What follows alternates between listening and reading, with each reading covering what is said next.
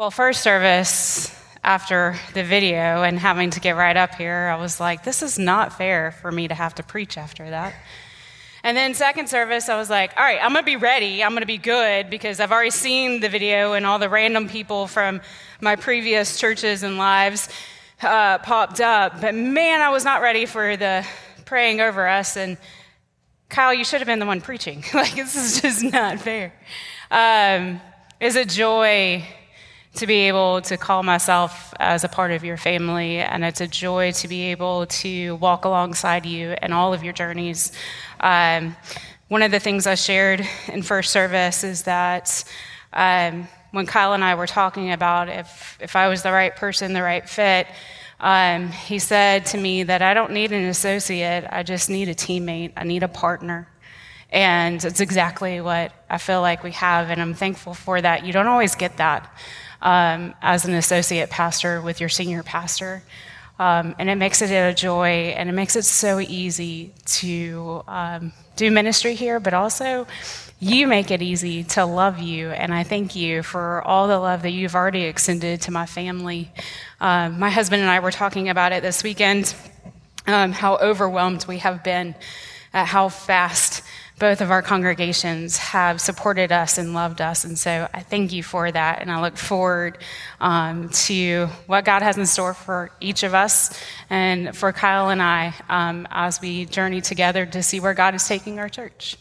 Um, Steve did a great job in his prayer. Um, I think either he read ahead on what we were supposed to preach about today, or that the Holy Spirit did what the Holy Spirit does and provided a runway for us to kick off our last Sunday in our Word to the Wise sermon series. He kept talking about wisdom and seeking out that godly wisdom as we take our next steps as a church. And well, don't you know it? Our last word that we're um, seeing that God highlights within this letter to Ephesians is the word wise.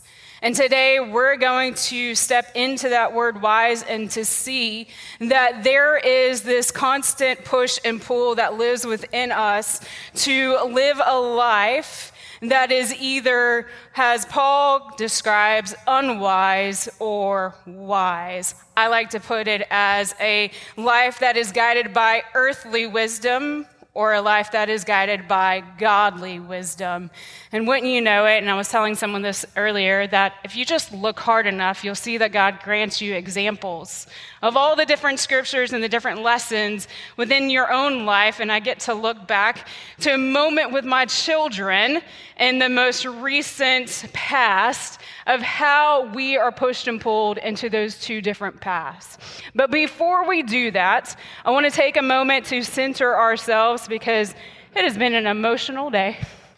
And, um, and I need recentering as always. And so, just a few weeks, um, we did it a little differently, and I loved how. Um, I loved what the Holy Spirit did in the midst of it. So I'm going to ask you to do it again. Um, instead of just not just praying, but instead of petitioning our God like we normally do in the ways we normally do it, I want to read our scripture today and for you to close your eyes and for you to hear God's holy words that were written thousands of years ago to ring true within your ears and your hearts and your minds here and now. So if you close your eyes with me. Be very careful then how you live not as unwise, but as wise, making the most of every opportunity because the days they are evil. Therefore, do not be foolish, but understand what the Lord's will is. Do not be foolish, but understand what the Lord's will is. Do not get drunk on wine, which leads to debauchery. Instead, be filled with the Spirit, speaking to one another with psalms and hymns and songs from the Spirit. Sing and make music from your heart to the Lord. Always giving thanks to God the Father for everything in the name of the Lord. Gracious God creator, comforter, provider, savior. May your words, written through Paul, reach a place within us that begins to birth a new passion a new level of relationship with you, a new way of seeking, and a new way of hearing your voice and being guided by your steps and not our steps. Lord, would you challenge us this morning in just the right way that we need to change our ways so that it is your will that is done here on earth. Amen. Now, I don't know if I've said this before, but I think I've said it a couple of times in different pockets and areas that I've been with you is that fall is my favorite time of year. I love pumpkins. If you go to my husband's church, I have all the pumpkins you can want. We still have pumpkins. You got a couple of days, you want to come get a pumpkin. Headland Methodist Church, just a little plug there for you. But is that I love pumpkins. I love pumpkin spice lattes. Yes, I am that person who waits till August 29th and cannot wait to get a pumpkin pumpkin spice latte. It is fabulous. It is the taste of fall. Fight me on it. I will challenge you with it, okay? And I love to do all the family things during fall, for there are 10,000 fall festivals. Who's been to at least one? Who's been to five? right? There's all, like every single day of the week, there's a fall festival in October. You can go do something. Well, when my girls were little, around five and seven, we created this new fall tradition that still stands true today. That we love to go to a corn maze. Specifically, when they were five and seven, we discovered corn dodgers. Has anyone ever been to corn dodgers? Only a few of you? There's got to be a lot of you that have been. Okay, so Corn Dodgers, it's super fantastic. It's grown over the years. And when they were five and seven, we adored what they now call the fairy tale corn maze. It was magical, for it has the little storybook, beautiful in color that you read, and then it helps you decipher do you turn right or left? It's almost completely impossible for you to get lost in the fairy tale corn maze. And so we had the best time as mom and daughters by ourselves in that corn maze, and we decided to make it an annual tradition, and we did it when we lived in the Wiregrass for several years. We moved to Mobile. We didn't get a chance to go back to it because it's a long drive. But then when we moved back to the Wiregrass, you know what we figured out? Our new home in Headland, it is five minutes away from Corn Dodgers five minutes away from Corn Dodgers, and immediately my kids are like, Mom, are we going to go to the corn maze this fall? And I said, The moment it opens up, we were there for the very first day. We'll go and we'll enjoy the gloriousness that corn mazes are. Some of you laugh. Do you know that going through a corn maze with teenagers and preteens completely different than five and seven year olds. Wouldn't you know that the fairy tale corn maze is no longer acceptable in their books, for it's just plain boring to them, and you now have to enter into what they call, I think, is the mega maze. Has anyone lived the tale of the mega maze? Now, we did, but barely. So, do you know when you go to Corn Dodgers, you get a passport? When you first get in, they give you a little sheet, quote unquote, Corn Dodgers passport, and it has number one, number two, so on and so forth. And it's supposed to help you survive. I say survive, not just get through, but survive the mega maze corn maze. If you've been there, you know it is worth nothing. It does not help you whatsoever for the most part because you can't even begin to find the little pole that has number one on it to tell you which one to turn right or left to if you get the answer right on the thing. Now, with teenagers, you have to divide and conquer, or better yet, everything's a competition, and you divide up in teams, and they had their best friends with them. So we had three different teams, and we scattered it so that no one could cheat and no one could see who went right, who went left, where they did, and where they were going. Mistake number one. Now, I had my husband and my son and we let the, the teenagers and their best friends go off and do their thing. Well, come to find out, as we were trying to use the passport to turn right or turn left, we were doing it the wrong way because we didn't realize you had to wait till number one to find out where you're going. And we got lost, and I didn't know where the heck my kids were. I couldn't even hear them any longer. And I began to have a little bit of a panic attack, wondering if we were going to even make it through and if my kids were ever going to make it through and I was going to have to pull out Life 360 to find them. But my husband's super fantastic. He did logistics in the Marine Corps, he has a better sense of direction. Okay, he has all the sense of direction because I have no sense of direction. And we finally made it to the little bridge that's in the middle of the corn maze. There's a bridge in the middle of the corn maze. I think its sole purpose is for you to get up and find all the people that you have lost along the way. So I get up and I'm like, I haven't heard from my kids in a very long time. What felt like two hours, I think was like maybe 25 minutes at that point. And I begin to scan the rows of the corn. Do you think I found them? Do you realize that your kids are shorter than those corn stalks? Even the tall kid was with him. I couldn't even see the top of his head. So I got on the bridge of that platform and I said, If you can hear me, raise your hands. If you can hear me, jump up and down. You started seeing little heads go boop, boop, boop. And I was like, There's one, there's one. Oh my gosh, there's another one. So then I started saying, If you can hear me, Come to my voice. If you can hear me, make your way towards me. Now, I said earlier that if you're paying attention close enough, God will always teach you the lessons we find in Scripture in your everyday life. And the way that my two daughters responded to that call to come to my voice perfectly illustrates the push and pull that Paul talks about that lives within us. A life that is guided by our own understanding, our own emotions, our own desires, our own uh, understanding of right and wrong, or a life that is guided by his understanding, his way of right and wrong, his bird's eye view of the entire picture of our life in the world my eldest, she is quote unquote perfectly a firstborn child. Do you know what I mean by that? Everything is black and white, everything is right or wrong.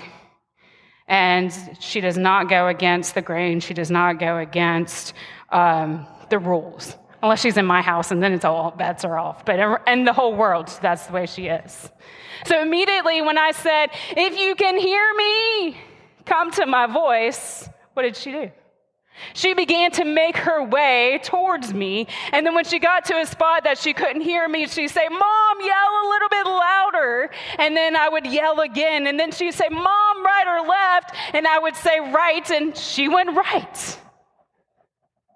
But that middle child, has anyone else got a middle kid that's specifically a daughter?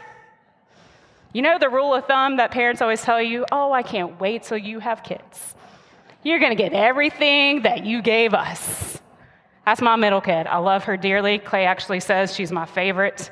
Um, right now, she's 12. That might be a little hazy. But she challenges everything that I say and do. And so when I said, Come to me, be guided by my voice. She said, The heck with you, mom, I got this. And I said, Hey, you didn't go right. She said, Mom, I'm going left. Anybody got a kid like that?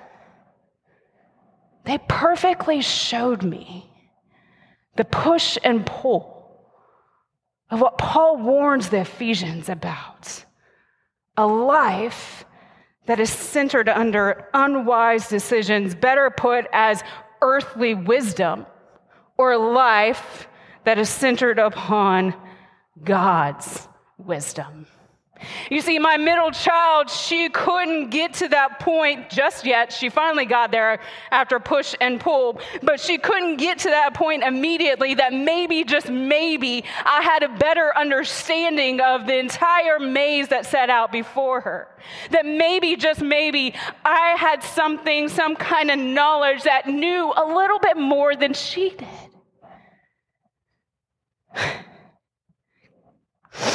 My oldest She knew in the depths of her soul that mom had a better layout of the twists and turns that laid out before her. She knew that I had a higher above perspective of everything before her. And so, without question, she said, Okay, mom, let's go your way. Which way? are you going? Which path do you tend to take? The one of my oldest or the one of my middle? If I'm honest with you this morning, that my life is riddled with more examples of the way that my middle tends to go, that I have always struggled with the fact that I tell God, I know better than you. I know that if you're calling me to the right, that I'm going to go left instead. And I don't care what you say or what you do because I know better than you.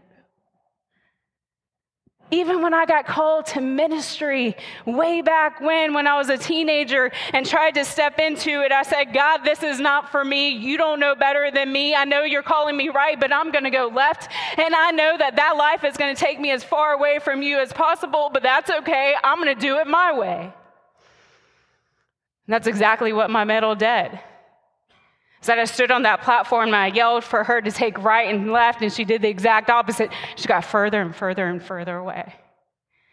Till she almost reached the point that I'm pretty sure that Corn Dodgers doesn't even own. And she got to a part to where she couldn't even hear my voice. She could no longer identify the directions I was giving her. Which path do you take? A path that is guided by earthly wisdom, or a path that's guided by godly wisdom. Now, eventually, she huffed and she puffed. huffed and puffed and blew the house down. Sorry, that just came in my head. But she huffed and she puffed. And she finally gave in after attempt after attempt after attempt, and finally realizing how far, in fact, she was away from not just me, but from the entrance and the exit. She finally gave in. A wise man once said, For our Lord, upon him and lean onto his understanding. And finally did that was humbled enough. Mom knew when she got there. Have you ever had that should have just listened to you to begin with. God, it wasn't nighttime by the time we got out of the that my daughters taught me a life centered upon my. I'm thankful that my oldest daughter and in fact live a life that is centered upon by simply trusting and relying on for she had spent amazing quality time. Knew that I loved her dearly and just wanted her safe and back with me. And she knew that all she needed to do was ask, and I would tell her which way to go. And knew that she could step into that path and that she would eventually make it back to me. Which path are you on?